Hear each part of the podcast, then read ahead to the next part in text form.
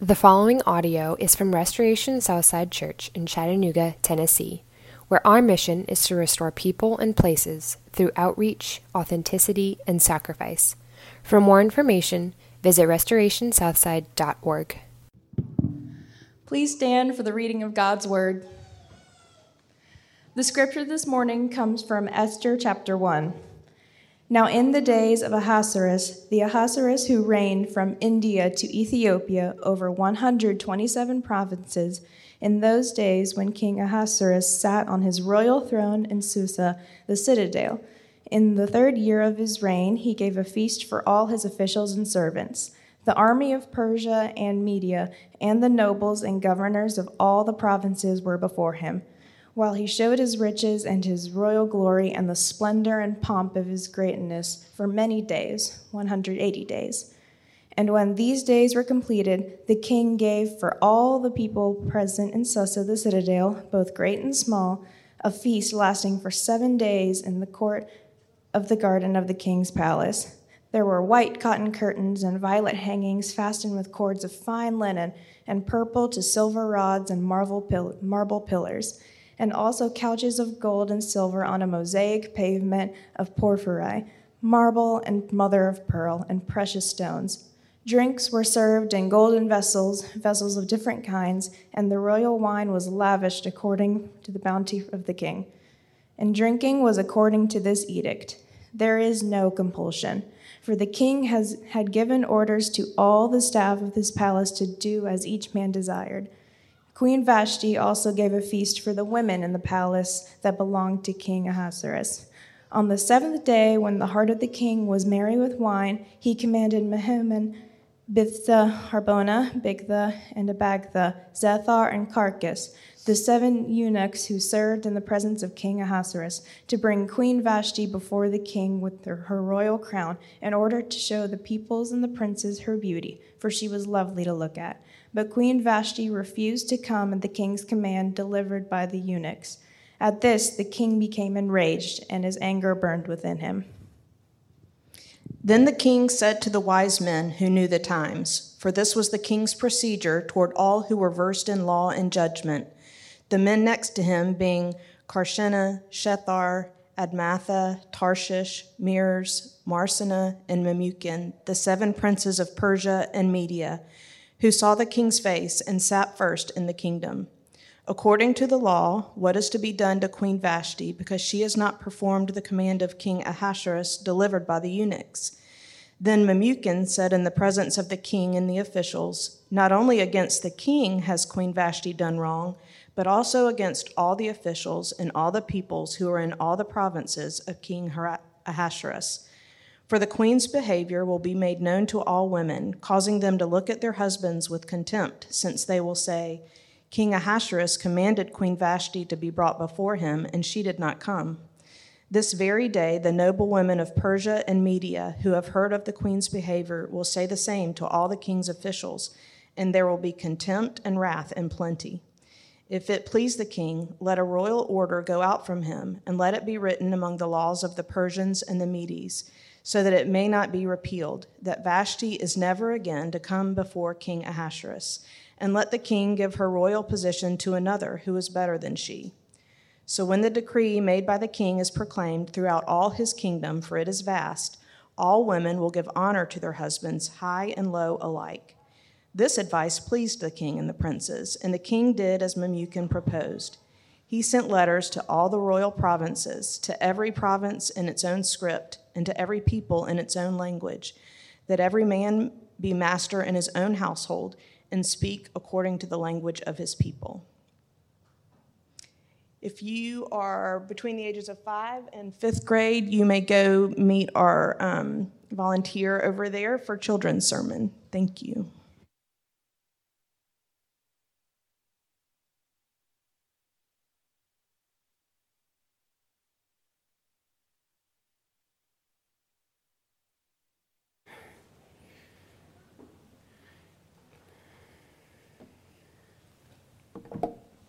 I can just feel your uncomfortability with how I'm going to deal with this passage. I can feel it coming off of you.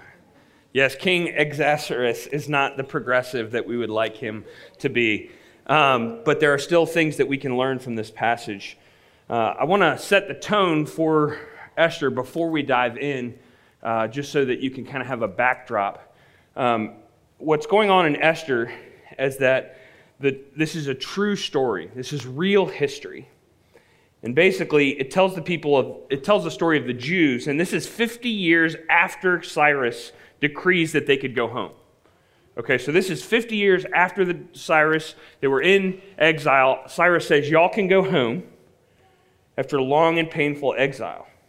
But this story is not about the Jews who went back home. This story involves those who returned, who refused to return home. So these are the ones, the Jews who were under his command. He says you can go home, and they're like, nah, we like life better here anyway. And so they barely show any faith, barely show any covenant loyalty and they kind of live just like the people around them. And as they find themselves in the land of Persia, they are threatened with extinction and the promise of the covenant people on the brink. Okay, so you understand the, the people of God have been said they can go home. This group of people that we're going to learn about didn't go home, and not because they were going to try and transform it from the outside. It's because they just didn't care that much. There's not that much faith left in this group of people. And so we're going to watch what God does through his power among a faithless people. So you've got this ruler, Xerxes, and he wants, he's vain and he's jealous. He's powerful. His empire spans 127 provinces. And so basically, you have what seems to be the most powerful man in the world. And then you have the people of God. God's people will not even be seen or heard from in this chapter.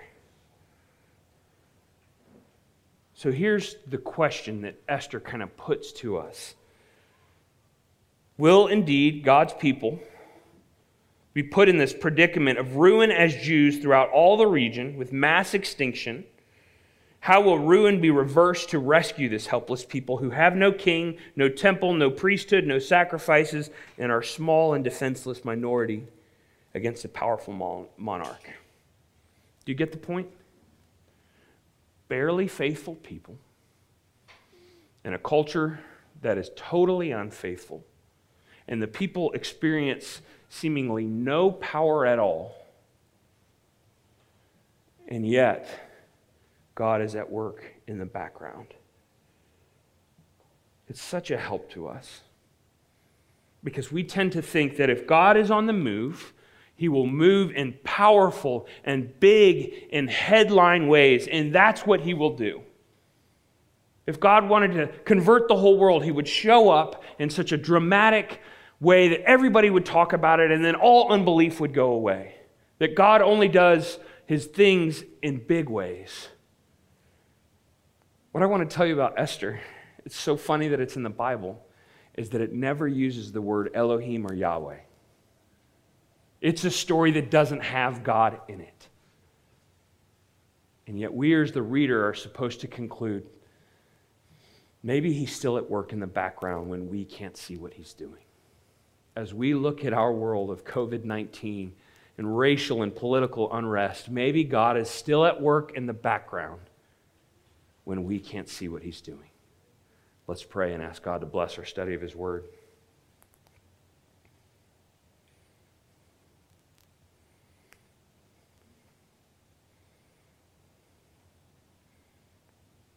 Lord, would you have mercy on me, a sinner? I thank you and I praise you that you are in control even when I think I'm in control. I praise you and I thank you that you're in control when I think no one is in control. Would you fill us with hope? Just about everything we're comforted by, that we enjoy, that seems normal to us, has been messed with. And I pray that you would use this old story to remind us that you're still in control. It's in Jesus' name that we pray. Amen. Aaron and I have watched our way through the Queen's Gambit. I don't know if you've seen it on Netflix yet, but it's the story of this woman, this little girl who finds herself to be a prodigy in chess. And she's actually an orphan, and she gets adopted by this woman and her husband, and the woman's very interested in her, and the husband's sort of indifferent to her altogether. But it's uh, kind of about her story walking through, learning about how good she is at chess. It reminded me of the movie Searching for Bobby Fischer. Some of y'all might not have seen it, but it was a similar story. It's a story of this little boy who all of a sudden starts beating all of these people in chess. And you start to realize this kid's really got game and he's to he's to beat opponent after opponent after opponent. One of the scenes in Searching for Bobby Fischer is, is that uh, he's being taught by Ben Kingsley, this powerful, awesome actor, and he's being taught by him. And the kid is trying to think through what the next move is and what. And Kingsley keeps saying, Do you see it? Can you see it? And as he asks, Do you see it? Do you see what the next move is? The kid's looking at the pieces to figure out what the next move is. And finally, Kingsley looks at the boy and just swipes all of the pieces off of the table. And he says, Now do you see it? And the boy just pauses to focus without even the pieces on the table about what happens next. It's a picture of what it feels like to live as God's people in this world. There's all the pieces that we know, that we're used to, that we're comfortable by, where we know it can be predicted. It's all been swiped off the table, and we're sort of looking at this empty board going, I have no idea what God is doing. I have no idea what to predict. I have no idea what's coming next. That's what this story is in Esther. The pieces have been swiped off of the table. These are the unfaithful Jews who have hung around under a totally pagan, evil king who's all about himself. There's no temple, there's no sacrifices, there's nothing that you're used to in the Old Testament of keeping people faithful to God. In fact, there is no faithfulness to God. And yet, through all of this, rather than conclude that, man, things are totally out of control, there's nothing left on the board, Esther is calling us to look closely and go, Do you see it? Do you see how God moves? Even when you don't understand it, can you see it? How about in your life?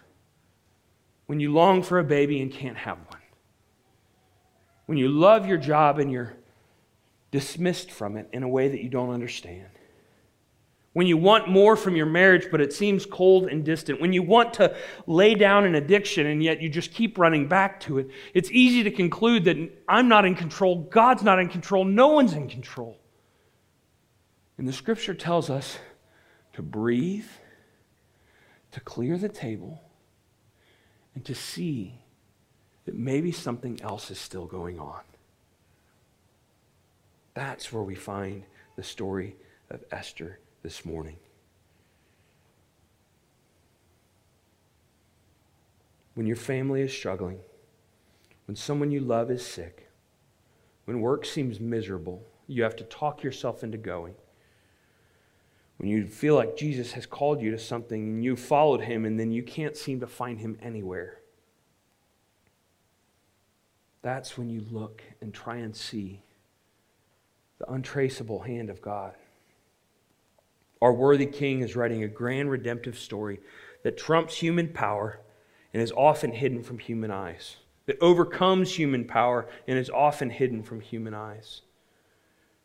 Let's look together at the text and see what God is telling us. So, the first scene, there's three scenes in this text. The first scene is the banquet, the self serving and indulgent, indulgent king. Let's look down in the text. It says this verses 1 through 8. I'm going to just read highlights of it. Now, in the days of King Ahasuerus, the Ahasuerus who reigned from India to Ethiopia, 127 provinces. In those days, when King Ahasuerus sat on his royal throne in Susa, the citadel, three in the year third of his reign, and he gave a feast for all of his officials and servants. It says this while he showed the riches of his royal glory and the splendor and pomp of his greatness for many days, 180, he threw a six month long party. To do what? To display the riches of his own glory. He made sense of his life by putting himself at the center of it and having people stare at him. People want to be like him. people to be impressed. The whole text is supposed to read to you kind of funny. It's, it's the author of the story kind of uh, giving you the, he's got a smirk on his face as he's telling you the details, saying this guy is overcompensating. He's, he just does marble pillars, couches of silver and gold, fine stones, wine is flowing, six month long party. You're supposed to be impressed by the wealth and also kind of laugh at him and go, all this power and all this lavishness, lavishness, and we know he's not the hero of the story. We haven't even gotten through the story yet, and you know this guy isn't the hero. So it's supposed to kind of poke fun at all of the things that we find comfort in, we find meaning in. There's a story where John Mayer, he wanted to be a real rock star, not just not just a passing pop star flash in the pan. Mayer wanted to be a real rock star, so he asked Eric Clapton to be his mentor. So he goes to Clapton's house across the sea, and he's spending time with Clapton. And Clapton and he are talking and hanging out, and Clapton eventually mentions to him, and he says, "Hey, um, what? So what's your favorite sports car that you own?" And Mayer says, "Sports car? I don't. I don't even have a sports car." And Clapton, his mentor, one of the most famous rock stars of all time, says, What do you mean you don't have a sports car? It is mandatory for a rock star to have a sports car. Mandatory. Right in that moment, John Mayer picks up his phone, calls a Porsche dealer in New York, sight unseen, bought a $134,000 Turbo S just because it was the rock star thing to do. In other words, if this is what people of the identity I want to be like, that's how they act, then I'm going to do that. Lavishness. And we're like that more than we think we are. Who is it in your head that you look up to? And I don't mean in a mere moral, spiritual sense. Who's the kind of person, mom or worker or dude or CrossFit girl or whatever? Who's the kind of person that you're like, man, I want that person's life? The choices you're going to make in your life, the thing that you're going to get really good at, is doing the things that that person does. We're not so far away from this king. And this king thinks if, if I'm supposed to be important all over the world. I'm going to let even the poor people, I'm going to let everyone experience the lavish wealth. And he's doing this because it's about him. It's so self serving. It says in verse 4 that he's doing this to show his splendor, not to be gracious or generous. He's doing this to display his splendor and his majesty. We all long to live in these beautiful restoration hardware houses drive sleek, eye catching cars and have clothes that stand out, all because we're building our kingdom. So let me ask you what are the ways in your life that you're building your kingdom? Is it through your body? Is it through your house or your clothes? Is it through your degrees? Is it through your career? Is it through social media where you want all of us to believe that you're living a better life than we could all possibly imagine? Somebody recently wrote an article about celebrity pastors, and this guy who wrote it is not even a Christian. And he mentioned celebrity pastors by name, which I'm not going to do. His name is Ben Sixsmith, but he says this I'm not religious. I'm not religious. So it is not my place to dictate to Christians what they should and should not believe. Still, if this is an unbeliever, Still, if someone has faith worth following, I feel that their belief should make me feel uncomfortable for not doing so. I feel their faith should make me feel uncomfortable for not doing so. If they share 90% of my lifestyle and values, then there is nothing especially inspiring about them. Instead of making me want to become more like them, it looks very much as if they want to become more like me. Friends, our generation is guilty of this. It's because we believe in a huge gospel of grace, but also this sense of we want to be cool, we want to be relevant, we want to uh, be progressive. And so we think that we can be, look exactly like the world and just think one thing different and all of it's okay. That's what the people in Esther, the believers in Esther, they just wanted to be like the people. And we end up wanting to look like them instead of hope by our influence that they might begin to look like us. Instead of making me want to become more like them, it looks very much as if you want to be if they want to become more like me. Now, all those things aren't wrong in themselves, the, the beauty and the money and the reputation. It's just that they are, when they're intended to, intended to preach a gospel, they're intended to preach a gospel that says, look at how we have it together. Look at how we're just like the world around us. They distract us from where we should find our real identity. Friends, convictingly, even ministry can be this way. Even pointing people to Jesus can become a way of building your own identity apart from Jesus.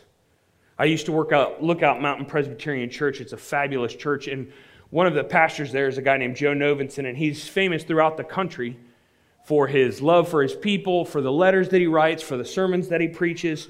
And at one point, I got called away to go to a discipleship pastors conference. So it's all these young guys like me sitting around a table sharing their best ministry practices. And very quickly, it became evident that everyone wanted to know what my job was like because I worked with Joe Novenson. And so they want to know how often I get to preach and what's Joe like in person and all of these things that they, how team preaching goes, how many services do you guys have? And the whole table started to sort of aim themselves at me in the conversation. And I was basking in it. I was like, fellas, fellas, I'm just like you. I put my pants on one leg at a time. But when my pants are on, I go to work at Lookout Mountain Press with Joe Novenson. Even ministry this thing that's supposed to be about pointing attention and glory to someone else, Jesus, that we can use to invert it on ourselves. And we know that happens in each one of our own life. This king exists for his own pleasure. You see it. He wants others to see his glory. Now, I want you to watch this. Compare that kind of king to King Jesus. Lavish and wasteful and selfish to King Jesus. For you know, 2 Corinthians 8 9, for you know the grace of our Lord Jesus Christ, that though he was rich, for your sake he became poor, so that through his poverty you might become rich.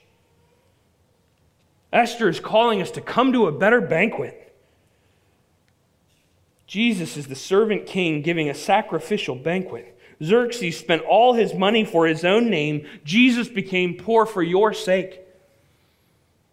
Xerxes wanted to show off his splendor and majesty. Jesus laid down his splendor and majesty so that he could come for you. Xerxes threw a six month long party. And yet the father throws a party for the prodigal son who comes home. I am tempted, as you are tempted, to keep up with the world around us and to look like the world around us, but just think one thing different. And he's saying, let that one thing different about you drive your lifestyle. Not because you have to, but because it can. So you see the scene of lavishness and wastefulness. then the second scene is the defiance of what happens when worldly power is blocked. Look with me in verse 9. Queen Vashti also gave a feast for the women in the palace that belonged to King Ahasuerus. On the seventh day, with the heart of the king was merry with wine, he commanded his servants, the seven eunuchs who served in the presence of the king, to bring Queen Vashti before the king with her royal crown, in order to show the peoples and the princes her beauty, for she was lovely to look at. But Vashti refused to come at the king's command delivered by the eunuchs. At this, the king became enraged, and his anger burned within him. In the world in which we live, in the power structures in which we live, when someone has power and that power is blocked, you will see rage come up. Instead of going to his wife and pursuing her like a man, he sends seven people to go get her. His, he's sort of acting as if my life motto everyone exists for my pleasure and for my reputation. And the king is embarrassed because he gets told no and no one tells him no. What happens in your world when your power, or let me use a different word for you because you might not use power, when your control over a situation or over your work or over your household is blocked. If you want to know what your idols are, as Keller says, look at what makes you angry. If you want to know what your idols are, look at what makes you angry because when your control is blocked, it will demonstrate what it is that you're protecting with your control.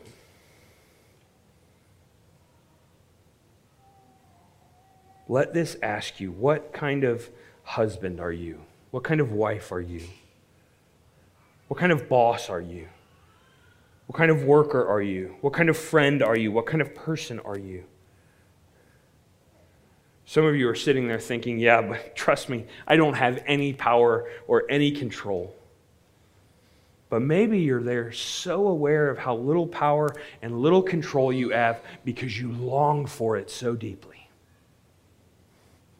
We want control, and when things get in our way, it stirs up anger in us. It doesn't always come out as simple, ugly, loud rage. Not for me, I'm a pastor. I can't do that. I'll be out of work. If every time one of you disagrees with me, if it comes out as silly, loud rage, but if somebody marginalizes me or embarrasses me or offends me, I wouldn't call you names because that's not good for me. Instead, I'd smile at you and act kind, and in my heart, I'd consider you no one.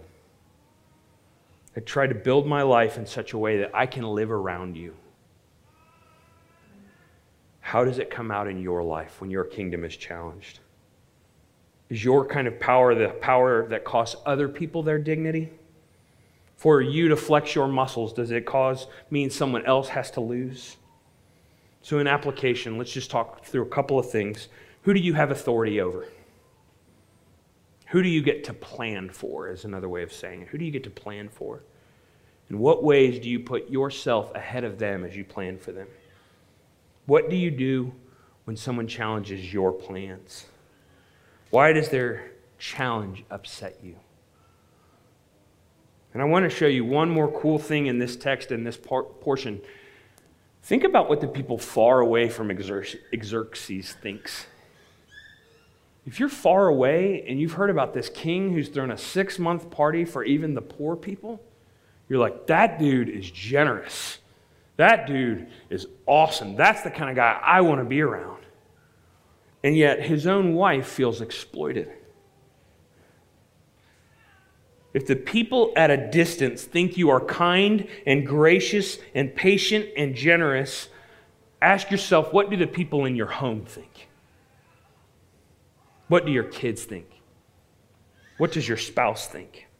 It's a spiritual sign of spiritual sickness that those who are think well of you are far away when those closest to you are afraid of you. Come to a better king Xerxes uses his power to take what he wants. Jesus gives up his own power to give others dignity. He humiliates himself so that we won't have to be humiliated. He lays down your life, his life for you, so that you can draw near to him. And lastly, where is God and what is he doing in this text? His name isn't mentioned. The people of God's name isn't mentioned. Where is God and what is he doing? An embarrassed, drunken king gets angry and throws a temper tantrum. Where is God in all this? And as I mentioned earlier, Esther's the only book that doesn't include Yahweh or Elohim. No one prays. Did you hear that? No one prays. No miracles. God seems absent. And our temptation is we tend to think and feel that God is absent. Or we think that God is present and just doesn't care that much about us specifically. So let me ask you does God feel absent to you sometimes? Doesn't it just feel like maybe he once cared, but now he's kind of checked out because of your disloyalty to him? This king acts in ignorance and evil and anger, and yet God will use this to rescue his better, rescue his people.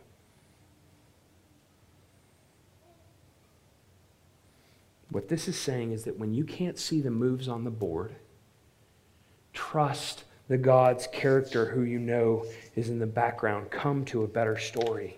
Come to a better story. Xerxes gets, friend, gets his friends together to figure out how to destroy someone that embarrasses him. And Jesus planned to rescue the ones that walked away from him. Xerxes thought hurting others is the way to get revenge. Jesus surrendered himself to be hurt so that we never will be. Friends, most of, waiting, most of life is waiting on a king you can't see, trusting in a larger story that you can't understand, and walking a path feeling like you are wandering. It is not the sense of, I know what's happening now, and I know what's happening next, and it's going to feel very good and smooth and confident. It's trusting a larger story you can't understand and walking a path even when it feels like you're wandering. Most of you never know about how God took care of you in the past, all the things that He did. You'll never know about most of those things.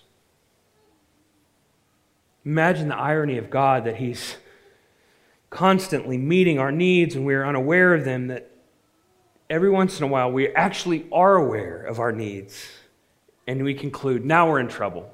Even though you've been taking care of us long before when we didn't even know what those needs were and meeting them before we could even feel them, now we're in trouble. Some of us are so busy looking for the spectacular in your life that you're missing the normal day to day ways that He's meeting your every need. Let me tell you a secret. You will never see the way that He will meet your needs in advance. You will never see the way that He will meet your needs in advance. And you will rarely see it in hindsight. But you know, looking at the empty board, that you know the one that's playing. You know the one who knows what's best because he gave his son for you on the cross. And I want you to be clear about this. It could be, oh, that's why God's doing what he's doing. Esther, that, that's supposed to explain to us why God is doing what he's doing so that we'll really know. Let me tell you this in Esther and in Job, don't let that bother you. We want to be a safe place for kids, whether they're oohing and on and being held by their mamas or whether they're running around the room. My kids are most of the noise, I promise you. What it means is God does not explain himself in Esther, and God does not explain himself in Job. So if you're sitting there thinking, I can deal with the cancer, I can deal with the COVID, I can deal with the infertility, I can deal with the infidelity, I can deal with the addiction, if I could just understand why, God says, I'm not going to give you why because then you won't need faith. Then you won't have to cling to me. So don't wait around for why. He's on your side. Let me say this and then we'll close with a story. Esther, who's this marvelous queen, this marvelous, strong woman that we're going to find in the Old Testament, she's not mentioned in the first chapter. All of this is going on, all of this is setting the backdrop, and she's not mentioned in the first chapter. So let me say this to you.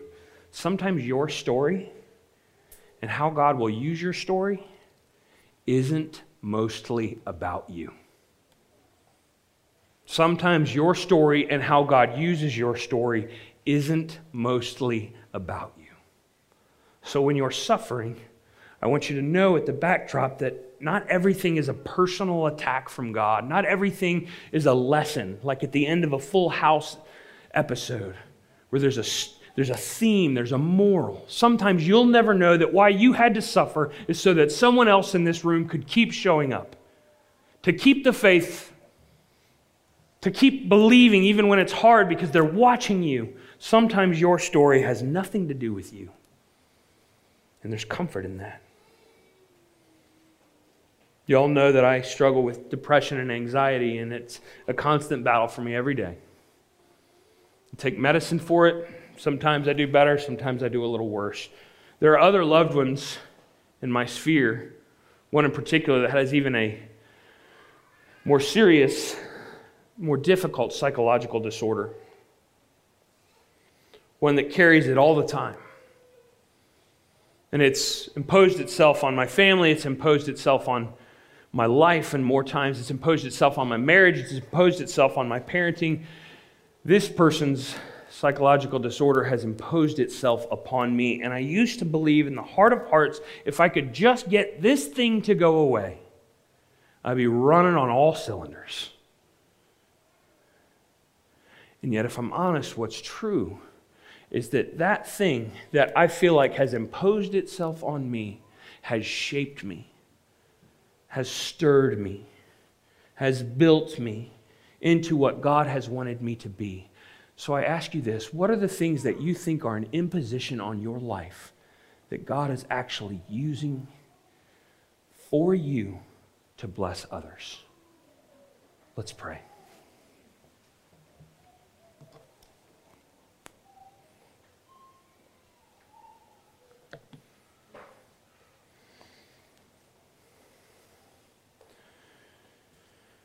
Jesus, we're constantly looking to understand the pieces on the board. Most of the time, they've been knocked away. Would you help us to trust your heart even when we can't see what you're doing with your hands? Would you help those in the room who are despairing, who think there's no way out, who feel really trapped? Would you help remind them this morning that there's hope? Would you remind them that the God's people's faithfulness is never why God is faithful. God, we ask that you would teach us to live for your kingdom and for your king instead of the kingdoms of this world. Lift our spirits, we ask in Jesus' name that we pray.